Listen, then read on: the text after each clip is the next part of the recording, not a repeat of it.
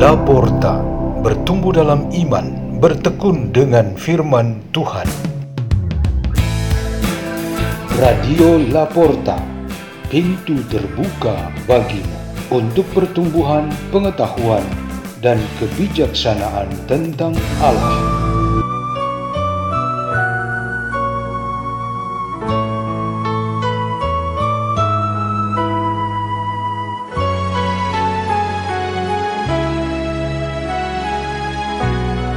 Bacaan dan Renungan Sabda Tuhan Hari Sabtu, Pekan Biasa keempat 3 Februari 2024 Dibawakan oleh Rini dan Tirto dari komunitas Pukat Labuan Bajo Keuskupan Ruteng Indonesia.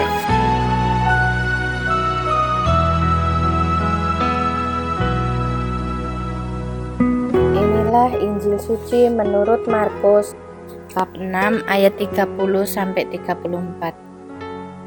Pada waktu itu, Yesus mengutus murid-muridnya mewartakan Injil.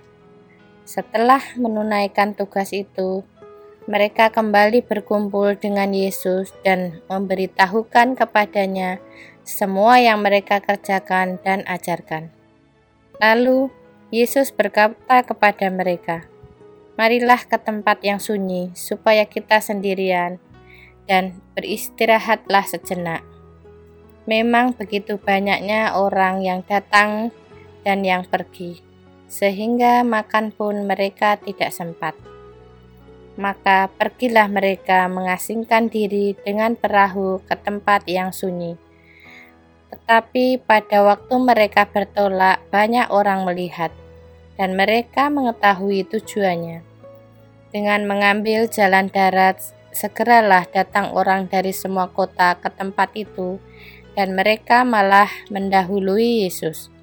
Ketika mendarat, Yesus melihat jumlah orang yang begitu banyak, maka tergelaklah hatinya oleh belas kasihan kepada mereka, karena mereka seperti domba yang tidak mempunyai gembala.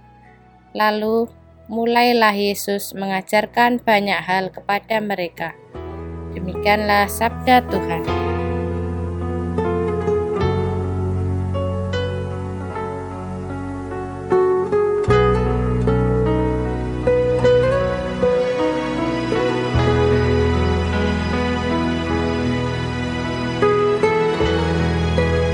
Renungan kita pada hari ini bertema Gas Energi.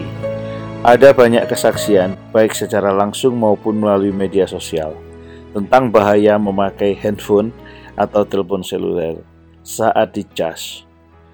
Orang saling memberikan peringatan untuk tidak menelpon atau beraktivitas dengan handphone ketika sedang dicas.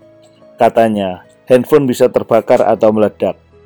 Sudah ada banyak bukti tentang ini dan disebarkan secara viral untuk diperhatikan oleh banyak orang.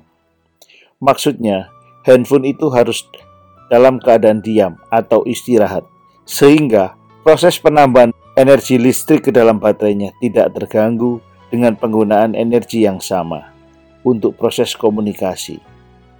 Pertimbangan itu ada benarnya, karena baterai itu seperti gudang. Ia menerima dahulu energi, lalu nanti selesai baru ia menyalurkan keluar untuk berbagai pemakaian.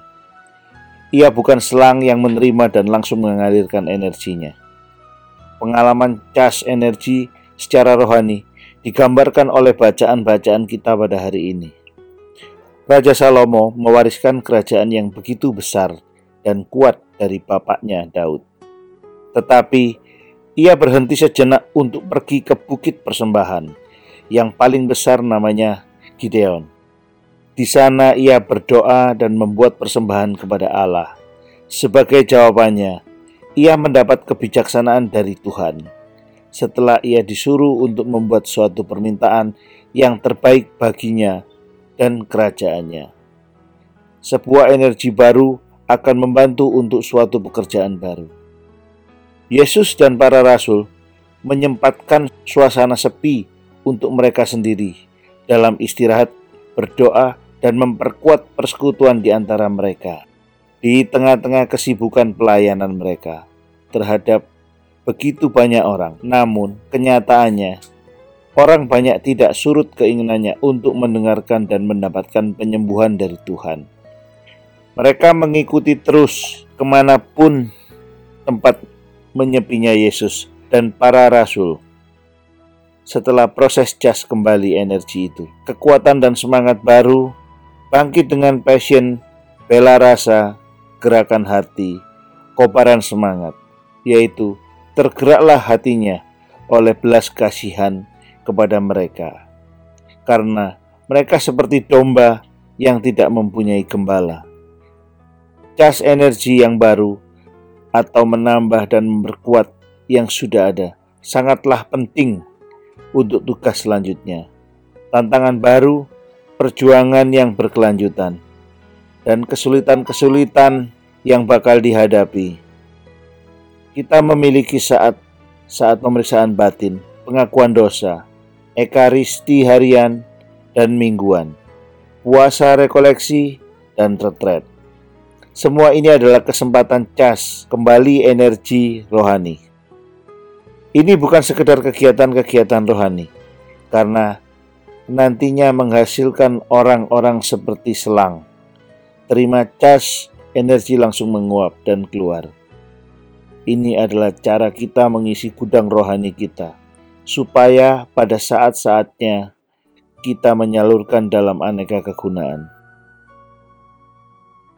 Marilah kita berdoa dalam nama Bapa dan Putra dan Roh Kudus.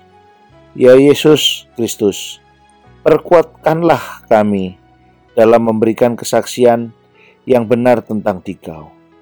Kemuliaan kepada Bapa, Putra, dan Roh Kudus. Dalam nama Bapa, Putra, dan Roh Kudus. Amin. Radio Laporta, pintu terbuka bagimu.